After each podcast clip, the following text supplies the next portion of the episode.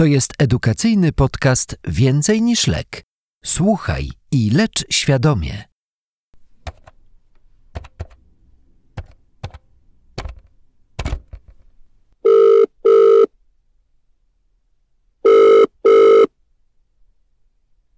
Halo?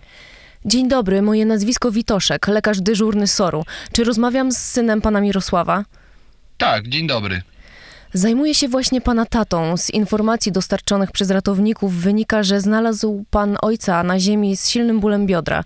Może pan dokładnie opisać, co się stało? No tak, e, wie pani, ojciec mieszka sam. E, Ja dzwonię do niego codziennie spytać, czy czegoś nie potrzebuje i tak raz, dwa razy w tygodniu przywożę mu zakupy. Ale od wczoraj nie odbierał telefonu, więc pojechałem zobaczyć, czy coś się nie stało. No i niestety tata leżał na podłodze z bólem biodra, nie mógł się podnieść. Zadzwoniłem więc po pogotowie. Rozumiem. Niestety nie mam dla pana dobrych wieści. Noga jest skrócona i zrotowana, co z dużym prawdopodobieństwem wskazuje na złamanie kości udowej, które będzie wymagało operacji. Dotychczas był osobą chodzącą, tak? E, Jak funkcjonował? Wie pani co, no tak funkcjonował w dużym stopniu samodzielnie. Sam sobie przygotowywał posiłki, ubrał się, kilka razy w tygodniu wychodził do kościoła na spacer. Wie pani, no chodził o lasce, ale, ale Mhm. chodził. A kontakt z nim był normalny? Mm, Nie rozumiem. Pytam, bo aktualnie pan Mirosław nie wie, który mamy rok i gdzie się znajduje. Wypowiada niezrozumiałe słowa. Mm, Czy było tak wcześniej? Rozmawiał z panem normalnie, tak jak my teraz? Mm, To znaczy, wie pani, no zdarzyło mu się zapomnieć różnych rzeczy, ale całkiem dobrze sobie radził jak na swoje 80 lat. Dzisiaj jednak mówił jakieś dziwne rzeczy, że musi umyć garaż, wydawało mu się, że jestem moim bratem. No brat mieszka od roku za granicą, wie pani. Jest to rzeczywiście niepokojące. E, Czy pan Mirosław na coś choruje przewlekle? Mm, Pobiera jakieś leki na stałe? Y, No tak, tam dałem ratownikom teczkę z ostatnim wypisem ze szpitala i, i spisem leków. E, Jest. E, Cukrzyca, nadciśnienie tętnicze, choroba niedokrwienna serca. To wszystkie jego choroby, tak? I jest też karteczka z lekami. Tak, wszystko, wszystko tam jest. Tak. Jakieś alergie u ojca, uczulenie na leki? Nic mi nie wiadomo. W porządku. Proszę być pod telefonem, w razie czego będę do pana dzwonić. W porządku, dobrze.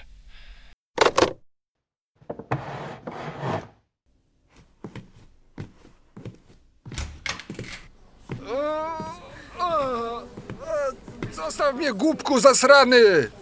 Panie Mirosławie, ma pan złamaną nogę i jest pan unieruchomiony. Założymy panu cewnik. Potrzebujemy mocz do badania. A, ratunku! Pomocy! Zostaw mnie, bandyto!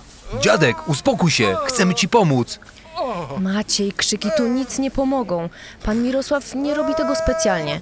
Nie zwracaj się proszę w ten sposób do pacjenta. To starszy człowiek, cierpiący. No dobra, dobra, przepraszam. To może coś panu podamy? Uszykuje mi dazolam. Nie, zacznijmy od haloperidolu.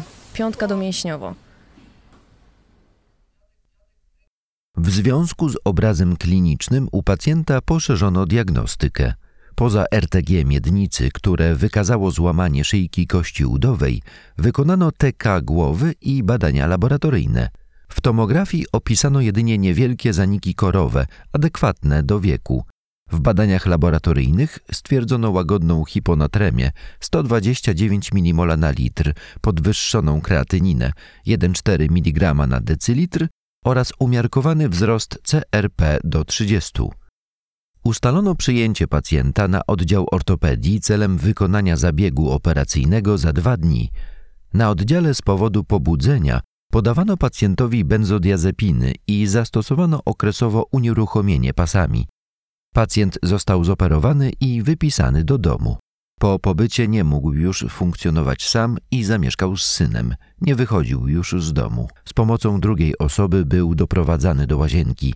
Rok później zachorował na zapalenie płuc, które zakończyło się zgonem.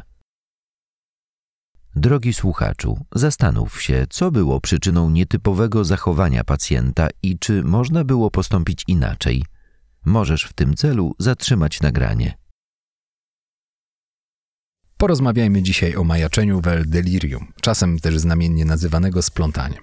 Definiujemy je jako ostre zakłócenia świadomości, które wyrażają się zmniejszoną orientacją w otoczeniu oraz zakłóceniami koncentracji, utrzymywania i podzielności uwagi. Dobra. Historia jakich wiele. Pacjent 80-letni, dotychczas samodzielny, trafia do szpitala z problemem typu udar, złamane udo, zoom. To, z czym trafia, jest dzisiaj tak naprawdę najmniej istotne. Po pewnym czasie hospitalizacji podstawowa choroba, z którą został przyjęty, zostaje wyleczona na tyle, na ile to możliwe. Jednak nie wszystko jest kolorowe. Dotychczas samodzielny człowiek zostaje wypisany jako osoba wymagająca stałej opieki, niekontrolująca wydalania moczu i stolca z odleżynami. Myślisz, że w tym wypadku dało się tego uniknąć? Na pewno część rzeczy można było zrobić lepiej, ale do tego jeszcze dojdziemy. Powiedz, co przychodzi ci do głowy, jak słyszysz majaczenie? Szczerze, to odstawienie alkoholu. Przed oczami pojawia się alkoholik z typową delirką. Tak, masz rację. Jednak problem nie dotyczy tylko alkoholików. Jako dowód podrzucę ci trochę liczb.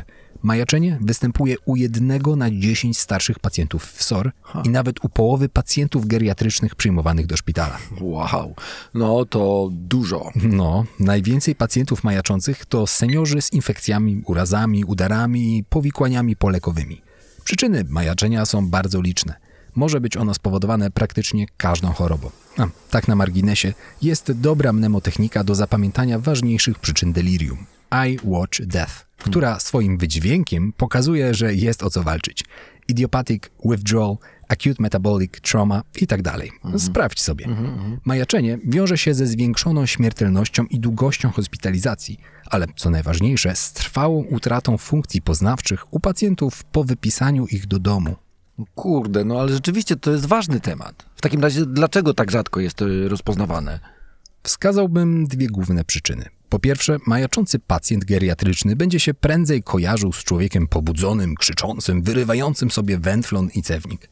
Są to tak zwane postaci hiperaktywne, bardziej zwracające uwagę. Jednak ta postać stanowi mniejszość. Trzech na czterech pacjentów ma majaczenie hipoaktywne, czyli leży w swoim świecie, nie chodzi, nie rusza się. Mówi mało, a kiedy już mówi, to bełkocze albo wypowiada nielogiczne zdania.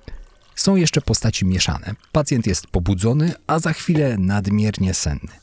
Po drugie, w dalszym ciągu myślę, że jest mała świadomość istnienia majaczenia oraz istoty problemu. Choćby dlatego, że delirium jest często mylone po prostu z otępieniem. Hm, no tak coś czułem. No dobra, to czekam na podrzucenie kilku dobrych rad, jak to ogarnąć. Jak nie mylić tych dwóch jednostek? Hm, Żeby zobrazować istotę problemu, lubię porównywać mózg do innego ważnego narządu w naszym organizmie, jak na przykład nerki czy serce. Każdy z tych narządów ma swoją rezerwę czynnościową, która zmniejsza się wraz z wiekiem i chorobami, które je toczą. Im ta rezerwa jest mniejsza, tym mniejszy czynnik uszkadzający wystarczy, aby zdekompensować funkcję danego narządu. Okej, kumam. Mhm. Dlatego tak jak możemy mieć ostrą i przewlekłą chorobę nerek, tak samo może dotyczyć to mózgu. Otępienie, czyli na przykład choroba Alzheimera, postępuje powoli i przewlekle. Funkcje i rezerwa czynnościowa mózgu pogarszają się miesiącami i latami, podobnie jak w przewlekłej chorobie nerek lub przewlekłej chorobie wieńcowej. Czyli majaczenie to jakby ostre y, uszkodzenie nerek, tak? Dokładnie. Będzie to nagłe pogorszenie funkcji mózgu, rozwijające się w ciągu godzin lub dni, związane najczęściej z jakimś czynnikiem sprawczym wyczerpującym rezerwę czynnościową mózgu. Tylko żeby to stwierdzić, musisz mieć dobrze zebrany wywiad, e, porozmawiać z rodziną, wypytać, co się dokładnie stało i od kiedy występuje pogorszenie kontaktu. Dodatkowo jest jeszcze fajne przesiewowe narzędzie o bardzo wysokiej czułości i swoistości. CAM, czyli Confusion Assessment Method, składa się z czterech kryteriów: trudność w skupieniu uwagi, ostry początek objawów, niezorganizowane myślenie oraz zmieniony poziom świadomości. Do rozpoznania potrzebujesz dwóch pierwszych oraz trzecie lub czwarte, lub oczywiście wszystkie. Mhm. Confusion Assessment Method, tak? Zapisane. Wracając jednak do naszego narządowego porównania. Pamiętaj, że czasami występują zaostrzenia przewlekłej choroby nerek, więc jeśli pacjent ma otępienie, to nawet niewielki czynnik sprawczy może pogorszyć funkcję mózgu. Mm, no dobra, ładnie to wszystko zobrazowałeś. Powiedz mi jeszcze na koniec, jak więc postępować z takimi pacjentami? Najważniejsze to oczywiście leczyć przyczynę, która wywołuje delirium. Zoom antybiotyki. Hiponatremia powolne wyrównywanie sodu. Jednakże jest jeszcze mnóstwo mniejszych aspektów, które mają ogromne znaczenie. Leczenie majaczenia jest oparte przede wszystkim na przywróceniu pacjentowi kontaktu z normalnością. Trzeba pomóc mu komunikować się ze środowiskiem i stworzyć wokół niego takie otoczenie, które pozwoli mu poczuć się bezpieczniej. Myślę, że intuicyjnie wiesz o co chodzi. Myślę, że wiem.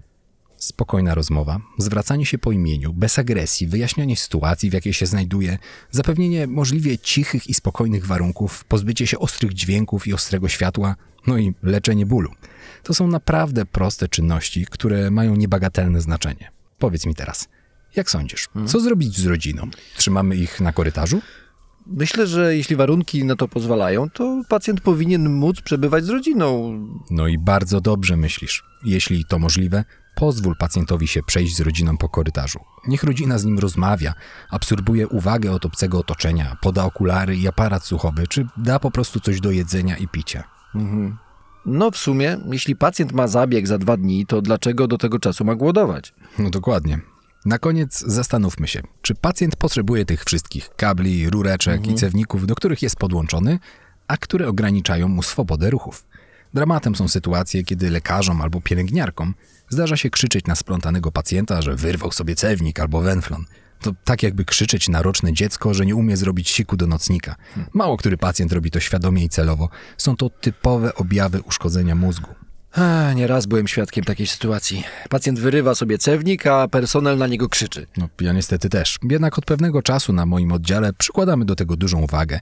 Cewnikowania u mężczyzn to już w ogóle należy unikać, jeśli to możliwe. Jest bardzo bolesne i często powoduje zdekompensowanie się stanu pacjenta. Poszerzona cewka moczowa powoduje uczucie parcia na mocz, które jest bardzo intensywne i którego nie da się wyjaśnić splątanemu pacjentowi. Mhm. A co z lekami? Leczenie farmakologiczne jest często niepotrzebne, ale należy unikać podawania benzodiazepin, poza przypadkami wymagającymi pilnej sedacji. Jeśli jesteśmy świadkami rozwijającego się majaczenia hiperaktywnego, najlepszym lekiem jest kwetiapina lub haloperidol. Nie jest jasne, czy należy stosować te leki u pacjentów z majaczeniem hipoaktywnym. Hmm, Okej, dzięki za tę cenną rozmowę. Spoko, trzymaj się. Zapamiętaj na Twój dyżur. 1. Majaczenie jest częste. Występuje u połowy pacjentów geriatrycznych, których przyjmujemy z SOR na oddział szpitalny. 2. Majaczenie to stan ostry, którego nie można mylić z otępieniem. Otępienie rozwija się latami. 3. Profilaktyka i leczenie majaczenia polega na zapewnieniu pacjentowi prawidłowych bodźców środowiskowych, takich jak zwracanie się do pacjentów po imieniu, spokojnie i z wyrozumiałością, kontaktu z rodziną, leczenia bólu, spełnienia potrzeb fizjologicznych, unikania unieruchomienia zarówno pasami, jak i sprzętem medycznym. 4. W przypadku majaczenia hiperaktywnego u pacjentów geriatrycznych lekami z wyboru są raczej neuroleptyki.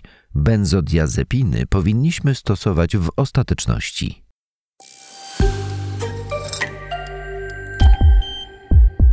Nagranie powstało w ramach współpracy projektów edukacyjnych Twój dyżur i Więcej niż lek.